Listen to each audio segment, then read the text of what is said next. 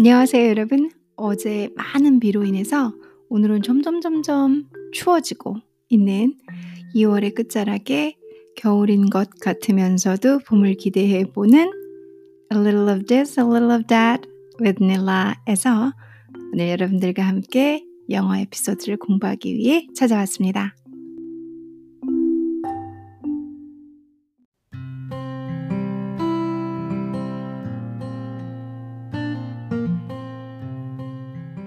오늘은 169번째 에피소드의 두 번째라고 볼 수 있는데요. 169번 에피소드에서 English vocabulary, 그 중에서 친절과 불친절이라고 제가 소개를 하고, 그 에피소드에서는 친절에 관련된 영어 표현, 형용사 그리고 또 명사, 다양한 친절에 관련된 이 한국 언어들에 맞춰서 영어 단어를 봤었어요. 오늘은 그 속편인 불친절에 관한 단어들, 그리고 그 단어들이 영어로 어떻게 표현되는지, 사실 뭐 불친절하다 이 한 단어뿐만 아니라 불친절이라는 불친절과 무례함이라는 이 포괄적인 단어 아래에 뭐 강압적도 있고 거친, 건방진, 무례한, 냉랭한, 차가운, 뭐 뻣뻣한 여러 가지의 아주 많은 형용사가 한국말로 있습니다. 그래서 그 한국말의 형용사들을, 그런 속성을 가진 한국말을 어떻게 표현하면 좋을까? 라고 여러분들이 혹시 궁금해 하셨다면 그걸 해결해 드릴 수 있는, 조금 도움을 드릴 수 있는 에피소드가 아닐까라는 생각을 하고 있습니다. 자, 그렇다면 첫 번째로는 건방진, 무례한, 주제에 넘은 뭐 이런 한국말의 표현이 있잖아요. 아, 저 건방져, 무례한, 주제에 넘은, 이런 한국말은 영어로 어떤 단어들이 그래도 매칭이 될까 한번 알아보겠습니다. 처음에 뭐 여러분들 rude, R-U-D-E, rude란 단어 들어보셨죠? 쉬운 단어죠. 이 단어가 뭐 건방진, 무례한을 커버할 수 있죠. So rude. 그 다음에 impolite. polite 하면은 정중한, 예의 바른 이거죠. 그래서 무례한, 뭐 건방진 같은 비슷한 말로 볼 수 있겠죠. 이거에 대해서 impolite. I am을 붙여서, 이 접두어 am을 붙여서 polite 앞에 붙여서 이제 무례하다 이런 의미를 줄 수 있는 단어가 되죠. rude, impolite, 그리고 disrespectful. 그러니까 respect가 있죠. respect 하면 존경, 존중. 거기에 respectful 하면 형용사로 존경하는, 존중하는 뭐 이런 뜻이 되죠. 거기에 이제 반열을만, 접두어 중에서 dis가 붙어가지고 disrespectful 해서 존경하지 않는 거, 한마디로 무시하는 거, 막 막대하는 거 이런 뜻이 되겠죠. So rude, impolite, disrespectful 다 건방진, 무례한, 주제넘은의 의미에 일맥상통하는 역할을 해줄 수가 있죠. 그리고 이제 이렇게 뭐 사전적인 뜻 말고도 뭐 영화 같은 데서 많이 나오는 informal한 거, 비격식이라고 할까요? informal한 그런 단어들도 있어요. 영화나 미국인이나 뭐 기타 등등 여러분들이 만나는 어린 친구들이 막 되게 많이 쓰는 단어들. 아, 근데 rude, impolite, disrespectful 이런 단어도 알겠는데 친구들은 그런 말 안 쓰더라고요. 뭐 이렇게 그런 informal한 단어로는 impedent가 있어요. impedent 하면은 그것도 뭐 상당히 뭐 건방진, 이런 뜻이 되죠.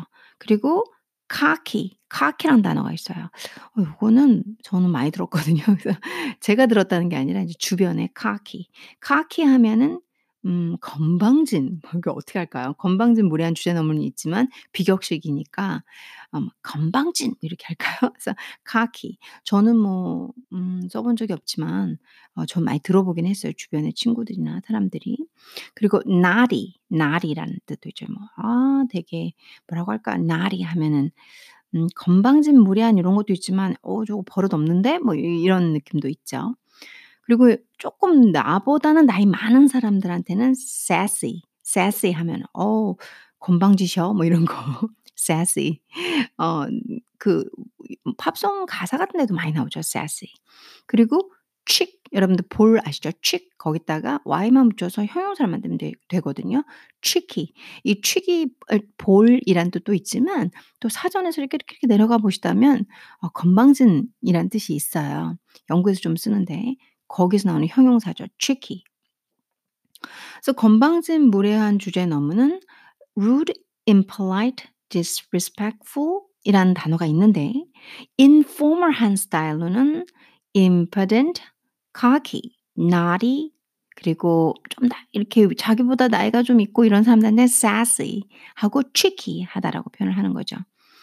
예를 들어서 건방진 녀석 같으니라고 하면서 좀 이거 말을 세긴 센데 이 말은 만약 informal한 표현으로 쓴다면 what a cocky bastard. 이걸 제가 여러분들 아마 영화나 드라마나 친구들끼리 뭔가 이런 표현을 들어보셨을 거예요. 그래서 what a cocky bastard 혹은 who does he think he is 이런 식으로 충분히 표현할 수 있겠죠. 그래서 건방진, 무례한 주제 너머는 다시 한번 정리해드리면 formal하게 rude, impolite, disrespectful, informal하게는 impudent, cocky, naughty, sassy, tricky 라는 표현이 있습니다.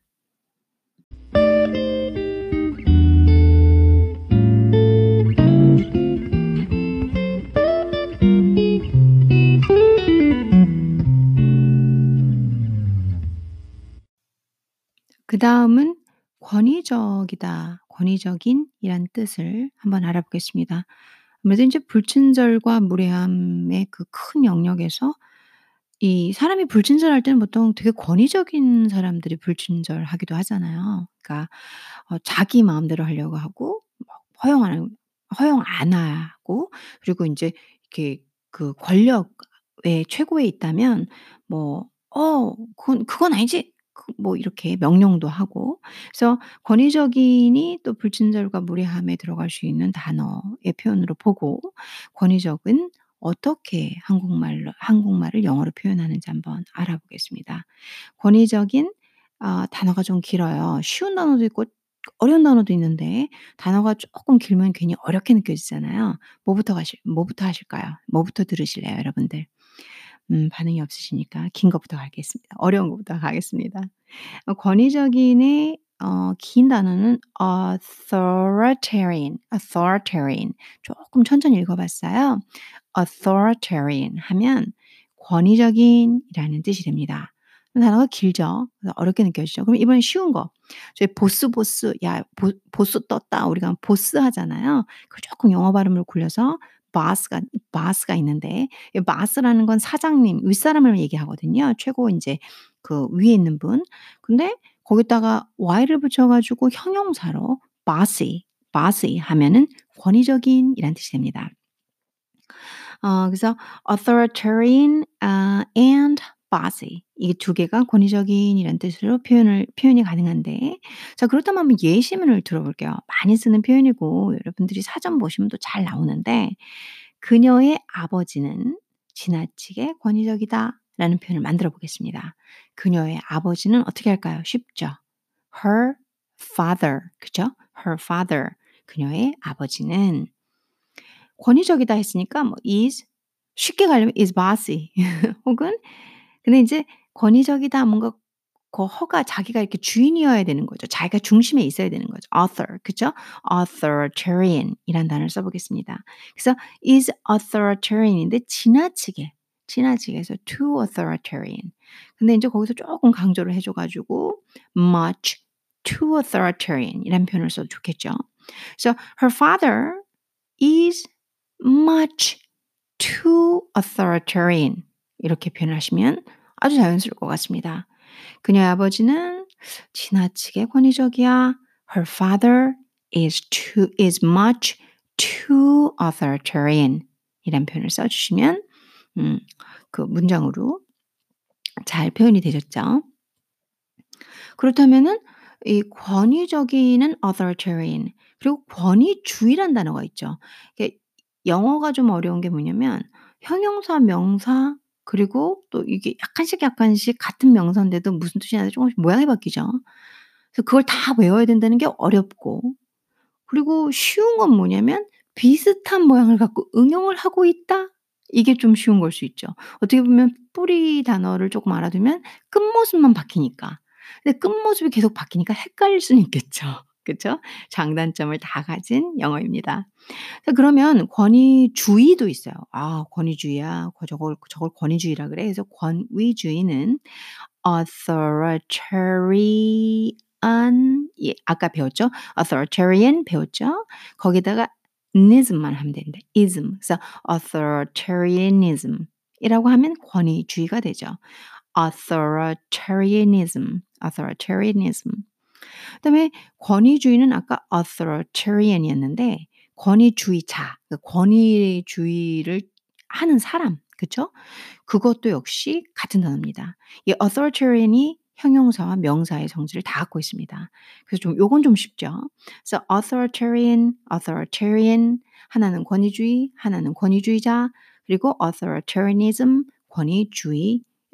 죄송합니다. 아까는 권위적인 authoritarian, 권위주의 authoritarian, 그리고 권위주의자 authoritarian, 권위주의 authoritarianism. 제가 되게 많이 헷갈리게 했죠. 한국말이 정말 헷갈리네요. 자, 권위적인과 권위주의자는 한 단어입니다. authoritarian. 그리고 권위주의라는 말을 쓰려면 끝에 무슨 ism 할 때 ism만 붙이면 됩니다. 끝이 n으로 끝나기 때문에. 그래서 authoritarianism이라고 표현하시면 됩니다.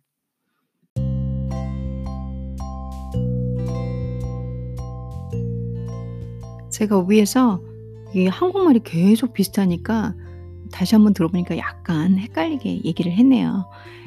권위적인과 권위주의자는 한 단어입니다. authoritarian. 그리고 권위주의, 그러니까 뭐뭐주의라는 표현은 그냥 끝에 is만 붙이면 됩니다. authoritarianism. 이렇게 이런 간단한 것을 권위주의긴, 권위주의자, 권위주의 계속 아까 헷갈리게 얘기했더라고요. 별로 어려운 건 없고요. 그러니까 authoritarian이 형용사, 명사 성질을 다 갖고 권위적인, 권위주의자까지 사람을 의미하는 권위주의자까지 다 되고, 그다음에 권위주의는 ISM 해서 뭐뭐니즘을 나타낸 authoritarianism이라는 표현만 쓰면 된다라는 건데, 좀 천천히 얘기하고 똑같은 단어가 계속 겹쳐지다 보니까 헷갈려가지고 그 말에서 제가 말을 하면서 실수를 해서 좀 바로 연결해서 정정을 하겠습니다.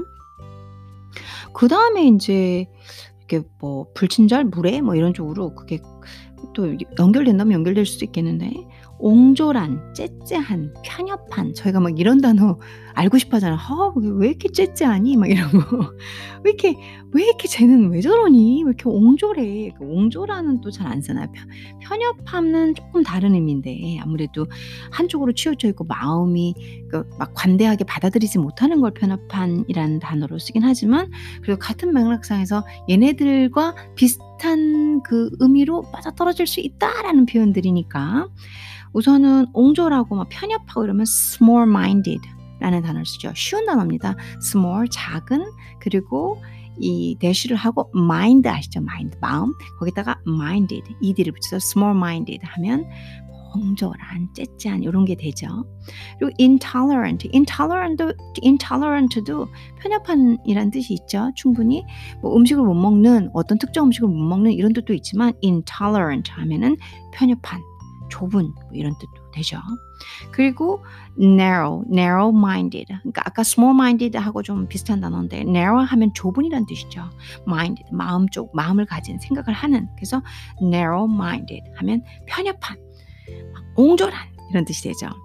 그리고 옹졸한 뜻 안에 또 대표적인 게 petty가 되죠. petty. So small-minded, intolerant, narrow-minded, petty 하면은 옹졸한, 째째한, 편협한 쪽에 이렇게 의미가 조금 통하는 형용사라고 볼 수 있겠습니다.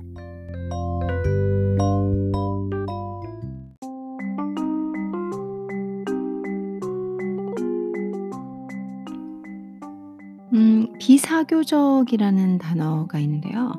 저희가 이제 비사교적이야, 쟤는 사교적이지 않아, 비사교적이다. 제가 조금 왜 이렇게 애가 좀 불친절하게 보이는 게 사람들하고 이렇게 어울리거나 좀 그러지는 않는 것 같아, 비사교적이어서 그러는 것 같아, 이런 말을 할 때가 있잖아요.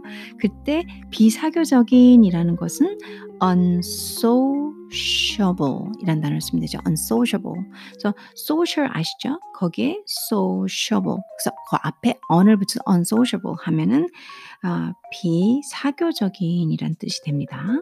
unsociable.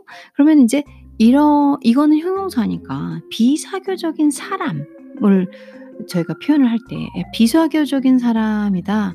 사람들하고 어울리지 않고 사회와 어울리지 않는다 할 때 bad mixer, good mixer 이 그 앞에서 사교적인 사람이란 뜻이었거든요. 아주 쉽게 아주 직관적으로 bad하고 good만 바꿔주면 되죠. 그래서 bad mixer 섞이는 게 조금 안 좋다는 거죠. 그래서 비사교적인 사람 그리고 뭐 사회 부적응자란 단어도 있는데요. 그게 되게 간단합니다. misfit. fit이 딱 맞다, 들어맞다인데 그 앞에다 mis 접두어를 붙여서 miss라는 단어를 써서 misfit 하면은 사회 부적응자라는 뜻도 되고 그리고 dropout. dropout을 한 단어로 쓰시면 되는데 dropout 하면은 우리 낙제하다 뭐 학교에서 뭐 이렇게 저기 공부 안 하고 더 이상 나가다 이럴 때 dropout이라는 단어를 쓰거든요. 그렇게 해서 탈락한 거.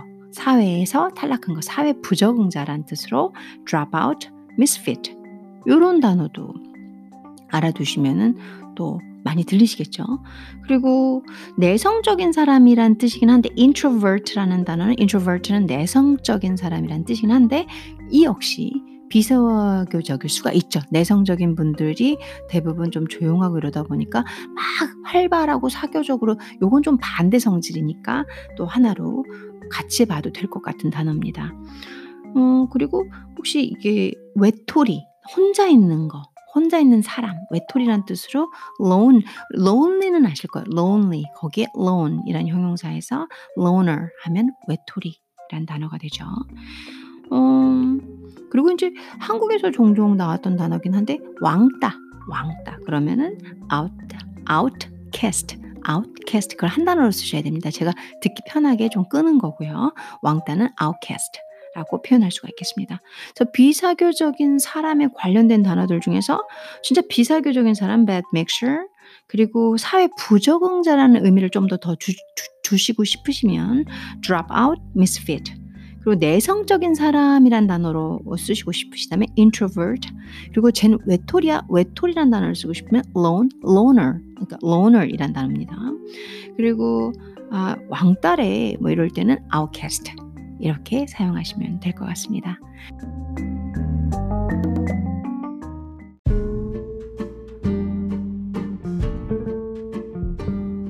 요즘은 코로나 때문에 나라가 많이 걱정스럽고 시끌시끌하고 여론도 그렇고 여러분들 마음은 더 힘드실 거고 또 이런저런 상황에 부딪히면서 전혀 예상치 못한 곳에서 여러분들의 기대하지 않은 그런 일들이 계속 벌어지면서 짜증도 나고 신경질도 나고 화도 나고 그러실 수 있으리라고 생각합니다.